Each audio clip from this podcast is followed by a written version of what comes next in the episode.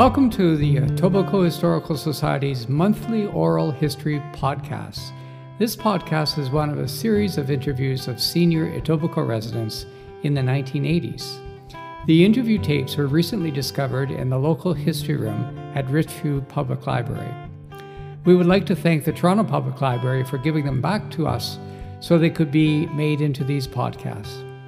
These oral histories are a valuable and unique view into the history of Etobicoke in the early part of the 20th century, as seen through the personal experiences of local residents. We will be presenting a different interview each month. We hope you enjoy them.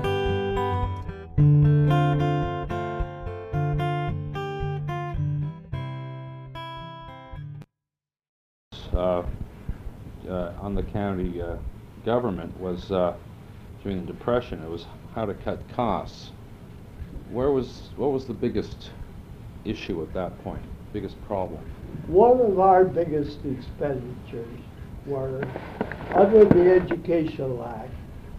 We, the county government, were required to pay 50% of the cost of all high school boards of education in the county. And that assumed large proportions in dollars. Inasmuch as it was one of our largest uh, individual expenditures, and due to the fact that uh, most of the suburban municipalities who provided the funds for us were in default and under supervision, and we owed the bank a lot of money, and the bank was putting the pressure on us.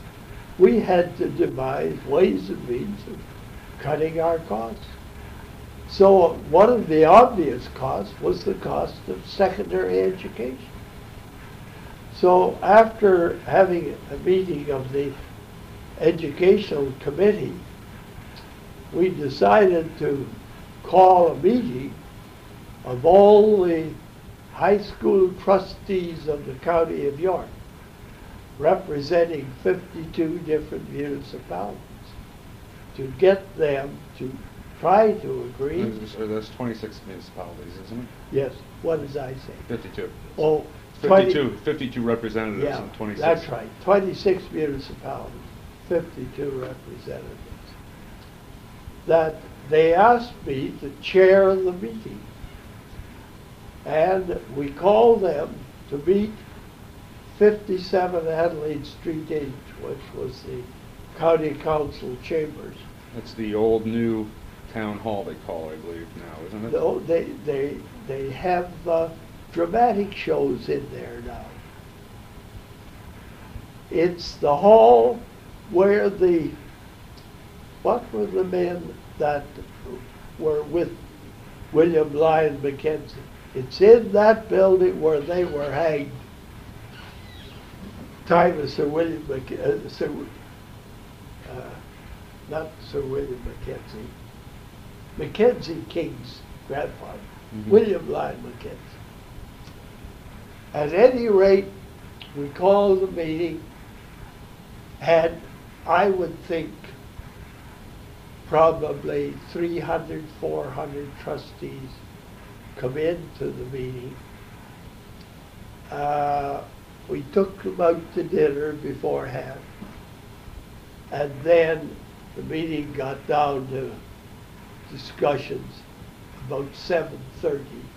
That was in the year 1933. I was asked to chair it and lead the discussion.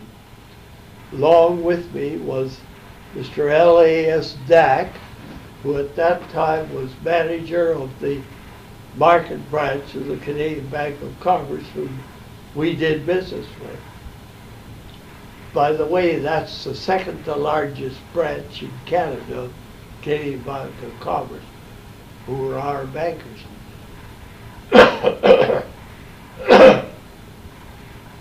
Naturally, I was opposed in principle to the cutting of teachers' salaries if it could be avoided. But at that time, about ninety percent of all the high school costs were the teachers' salaries. That hit at a very difficult point. Because in principle, I'm opposed, even under most urgent, unless it's under urgent circumstances, to have to reduce salaries. That's a last resort. But we met, discussion went on, trustees, everybody got into the discussion. Part-time, it got very, very hot. Uh, eventually, before the meeting had been called, I interviewed Dr. Fred Cruikshanks, who was the chairman of the Board of Education in the town of West, whom I knew real well, and asked him if by the end of the meeting he felt there was no other alternative if he would move a resolution asking the trustees as a body to go along with the cutting of educational costs 25%. After a lot of discussion, he reluctantly assented.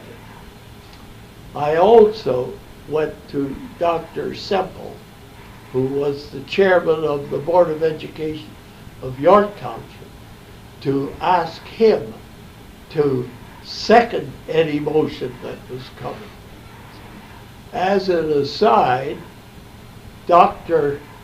Cruikshanks and Dr. Semple weren't, didn't admire each other too much and were a little uh, bit at loggerheads, as well as the fact that the town of Weston and the township of York never uh, uh, got along too well.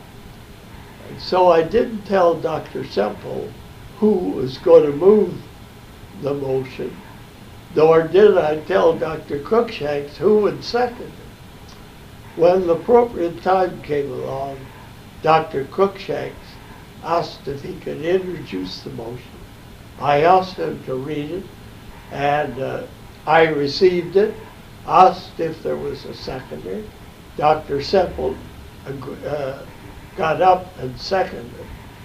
Immediately, Dr. Cruikshanks uh, became a little bit incensed. Actually, I knew what was behind it because they weren't too friendly. And Dr. Cruikshanks seemed to hint that he wanted to withdraw his motion. So I could see there was trouble ahead. As chairman, I asked to recess the meeting. We'd been sitting in our chairs for about three to four hours.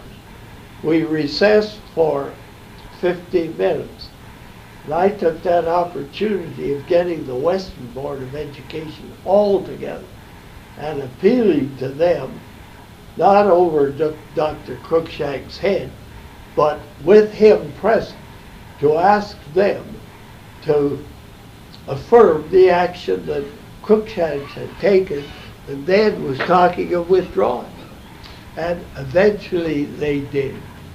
Then the meeting reassembled. Cruikshanks presented his resolution. Semple seconded. The motion was carried.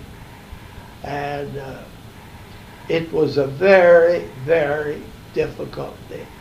I think in my whole life, that is the most difficult one act with an elected body that I've ever had to perform. And as a postscript to that, when it got back to the municipalities and the board started to put this in effect, a number of the high school teachers with their own bank accounts uh, boycotted the Canadian Bank of Commerce because they had been present and been a party to this and pressing for it. And uh, a few of my good friends let me know in not, no unmistakable fashion that they didn't like the course that I had taken, or the part I'd played in. But it's peculiar the things that life hands to you unpleasant things. And even though you're opposed to it in principle, things that you know uh, practically, in a practical way have to be done. Now, uh, at the same time, was the uh, were the county uh, employees getting pay cuts, or was it just the uh, teachers that? You've got to think of that.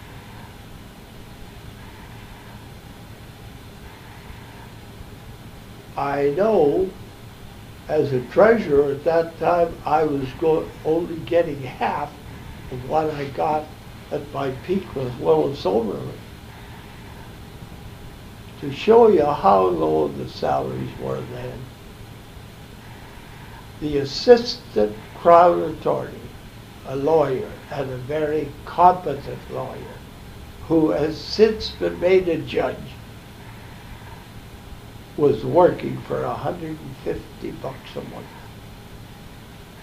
150 dollars. Now, um, after you finished working with the county uh, government, Metro was formed, and you became the very first employee right. of Metro. Um, how did you get chosen? I had known Mr. Gardner over a period of years, and he had known me. I had served on a couple of boards of directors on which he was on. And I think he knew that uh,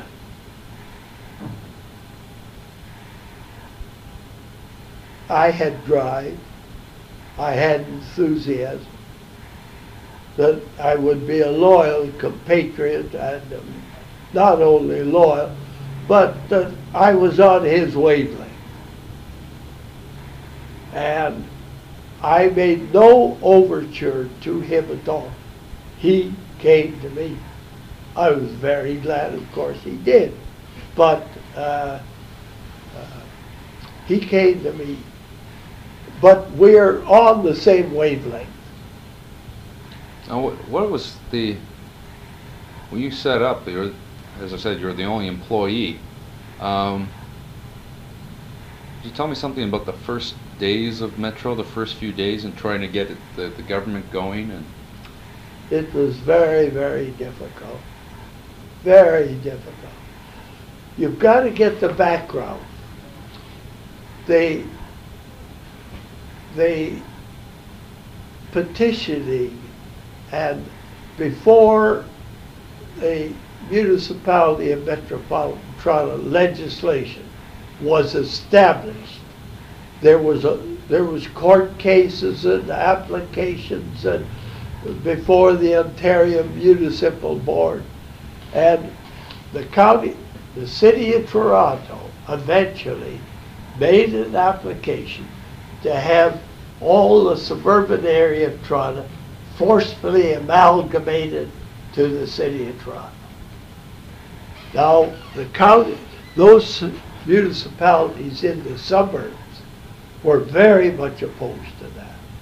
Every one of those municipalities appointed special lawyers to represent them before the Ontario Municipal Board to protest the appointment of uh, the uh, proving of the application to amalgam. Amalgamation to the county was a dirty word, a really dirty word. Mr. Gardner was in favor of amalgamation, and he took quite a pasting, personally and in the press, from members of York County Council.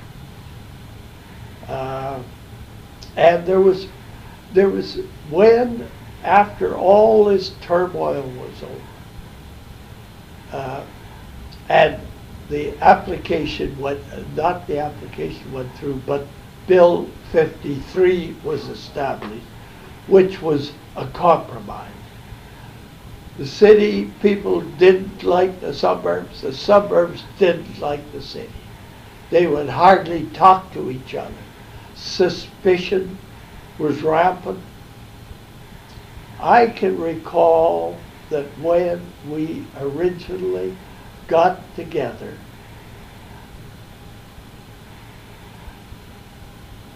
Mr. Gardner and I sat down to decide how we'd seat them.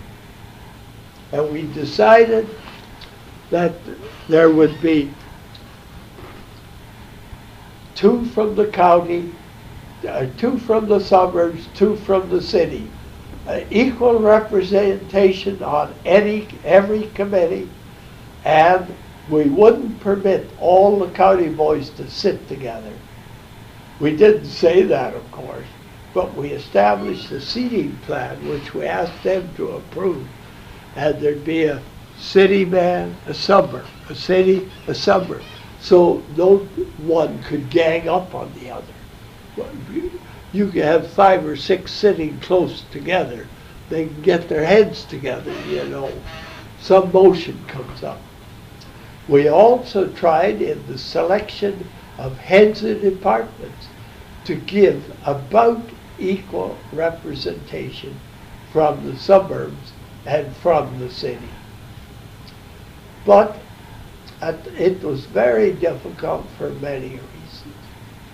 Not only was this the first metropolitan type government as far as was known on not only the North American continent, but in the world. But there were a lot of the heads of departments in some of the local areas who thought this, they'd like to become clerk or treasurer or solicitor or works commissioner. They were looked, those positions were looked upon as uh, sort of kind of important from a prestige angle. So, and many of them couldn't get, couldn't get these. And after they did, we, I know in my particular case, I know of at least two other men, clerks, who wanted the metropolitan clerk job, didn't get them. And they threw quietly barriers and obstacles in our way to make it difficult for us. Very difficult. Now you you walked in, and there was nothing there. Um, you had you know sort of I guess you you. How did you base? You and Mr. Gardner base the workings of Metro Toronto, because you had a complete void, and you had the chance to experiment. Well, Mr. Gardner was the idea man and the motive power. I was, in my small way, uh, sort of the implementer. I was the guy to find how can we uh, uh, incorporate that in our procedure. Another thing that I should mention, the suburbs had an entirely different way of procedure, handling things, the way they presented reports, how the reports were received, and that kind of thing, don't what the city did. If you did one thing the county way, the city members of parliament, because they were very jealous of each other in the origin, they would jump on you or jump on me if it was a procedural thing and say that's not the way to do it. So you just had to sort of grin and bear it and force your way through.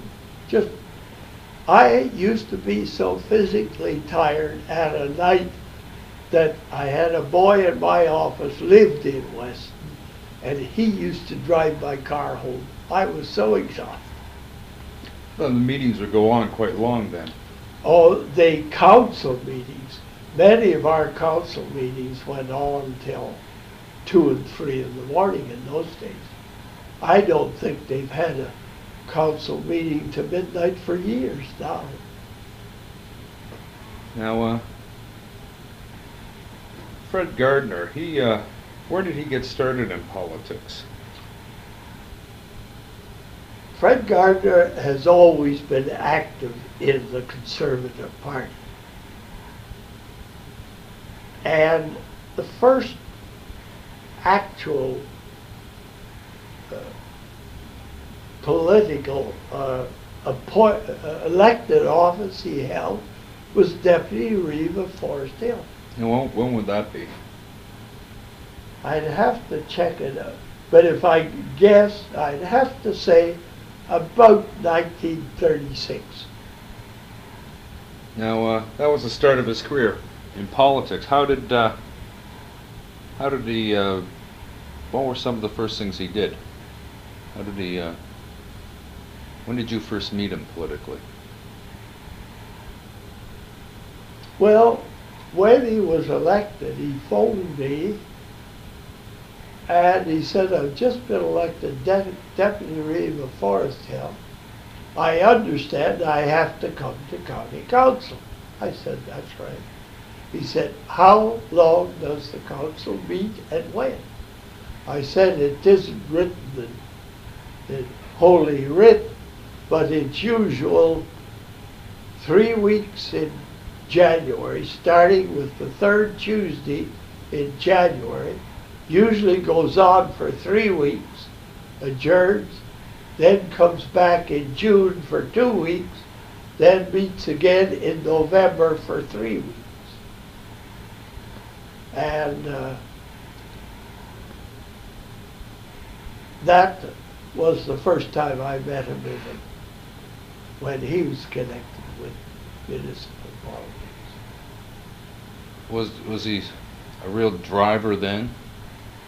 He was real aggressive.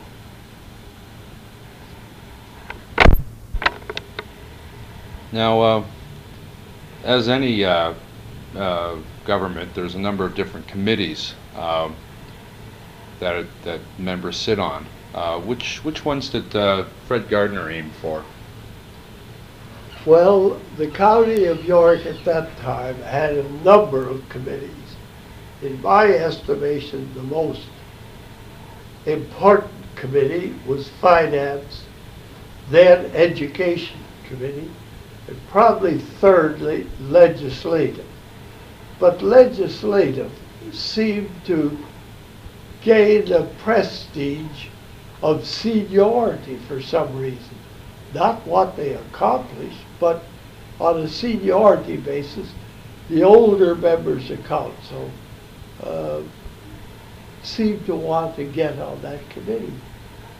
So Mr. Gardner asked me which was the most prestigious committee. I said I thought finance, but he says legislation is more in my line. I want to get on the legislative committee.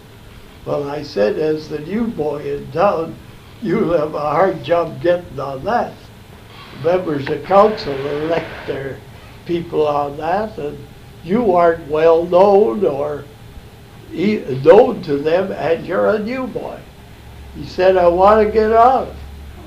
So I said, okay, I'll introduce you to a man called J.O. Little, who was Reeve of Newmarket. And probably Mr. Little carried as much prestige as any member of council. And he was on the legislative committee. And, yes.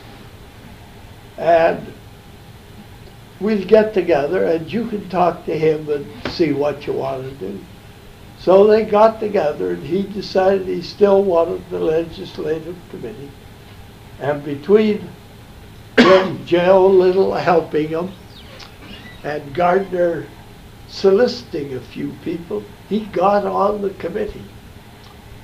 But the members, the older members who resented that, resented that very much that a new boy in town gets on this committee right away. They decided they were going to get together and put him in his place properly. Now, how old was uh, Mr. Gardner at this point? Well, we'd say that was 1936. This is 82. How many years ago is that? That is 46 years ago. Mm-hmm. Mr. Gardner today is 87. He was 41 years of age at that time. And from then on, for about two years, every motion that he brought up, they decided they were going to give it the works. They're going to teach him a lesson, put him back in his place, and show him that you had to get seniority around this county council before you decide what you want to do. So Mr. Gardner decided, he has told me since that he learned to address a jury by being a member of a county council. He said, if I can't address my colleagues and get them on my side, how in the devil am I going to get a jury on my side who don't know me? So he decided to make friends amongst them. They figured he was the big shot from Forest Hill, a big city lawyer, and they, country boys are going to teach him a lesson. So he decided then of a Sunday, he and his family, he and his wife would take a drive out to the country. They'd go to the farmhouse of the Reeve of St. Vaughan, sit down, meet his family, probably go out to the barn, see his livestock, and take a real interest in them. And at the same time, get to know the road system. Because the farmers like good roads, and they used to like the county to pay for them.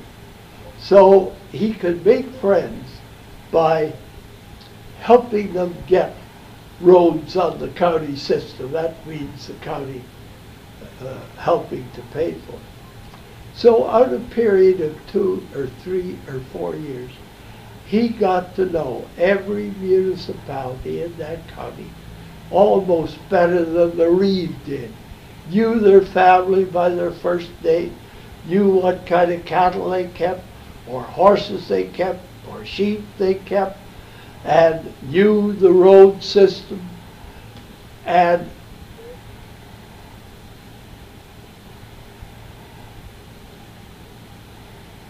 those uh, who came to scoff remained to pray. They uh, they got to almost worship the man. They respect him, and he, out of the 52 men, was by all odds the most logical, and the most forceful, and the most aggressive. And he felt he gained a new quality, I think. He, he, he thought the way to get things is go in and push and get it. Well, politically, that always, that isn't always the easiest way. You've got to walk before you run. And uh, he was held at the conclusion of his time in council. He became a warden of the county eventually. And at the time he left county council, he is highly, was highly respected and is still perhaps the most highly respected man that was a member of that council during my 20 years. There was some very highly respected men, but I think he topped me. Now you uh, sort of got along with Fred Gardner by the sounds of it almost from the day he stepped onto the county council. I, I think he and I are on the same wavelength. So wouldn't that, uh, you, you've talked about, you know, sort of being politically aware when you're a, an employee, not to play favorites with That's- anyone. Uh, being, you know, getting along with Fred Gardner, didn't that get you into trouble at times with uh, other members of the council? Not many because they respected him as much as I did. There is a, there is a reeve of the township of Vaughan called John Hostrasser. He is living in Brampton. He is 92 years of age And he told me within three weeks ago that Gardner was the most brilliant and most respected man he has ever met in municipal politics.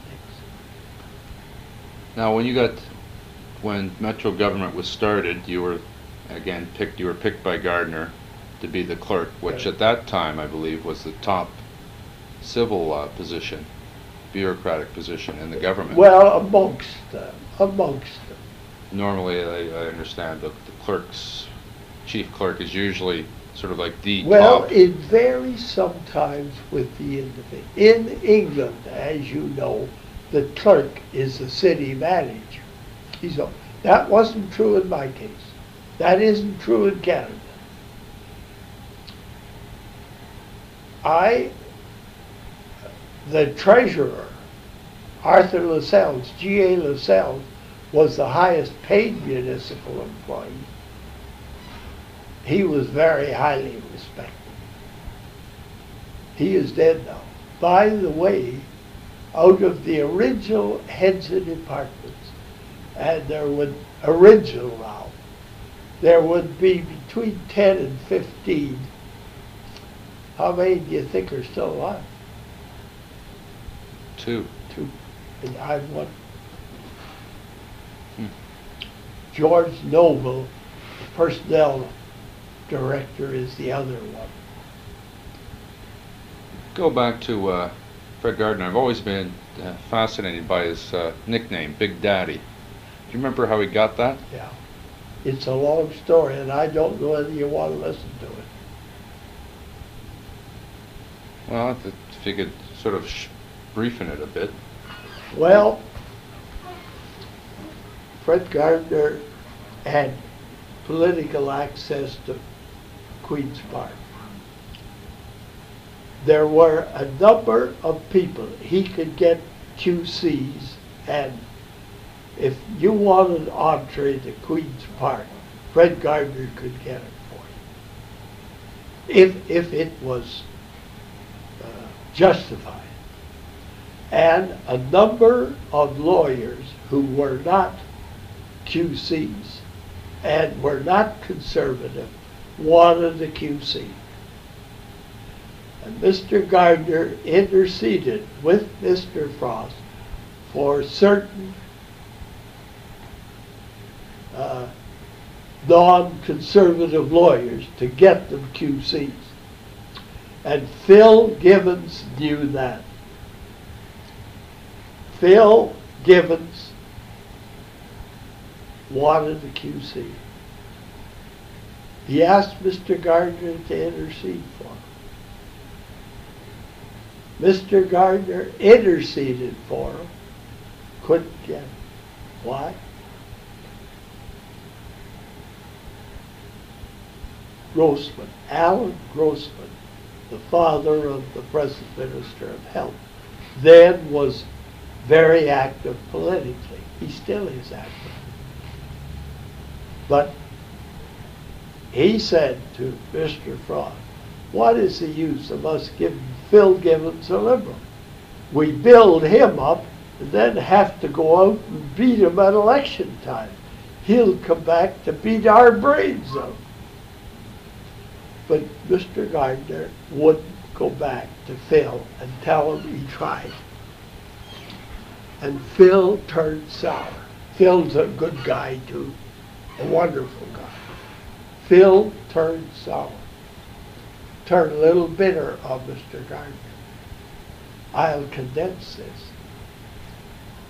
At that time, there was a play called, what is it? Something on a hot tin roof. Cat on a hot tin roof. They, the kind of nasty character in that. The leading character is a character called Big Daddy. And Phil one time threw it at him. Mr. Gardiner didn't like it. Oh, he. But Mr. Gardiner said to me, I don't like that. And you could see he was hurt. But he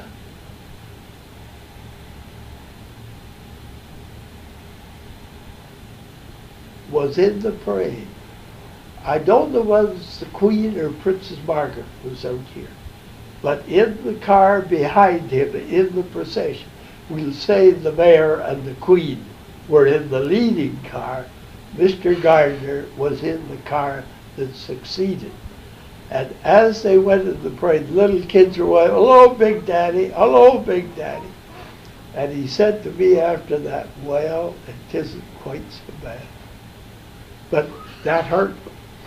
I could tell you more, but I'd probably talk too much now. The, uh, But you, and Phil Gardiner's a, Phil Givens is a wonderful guy, but he was frustrated.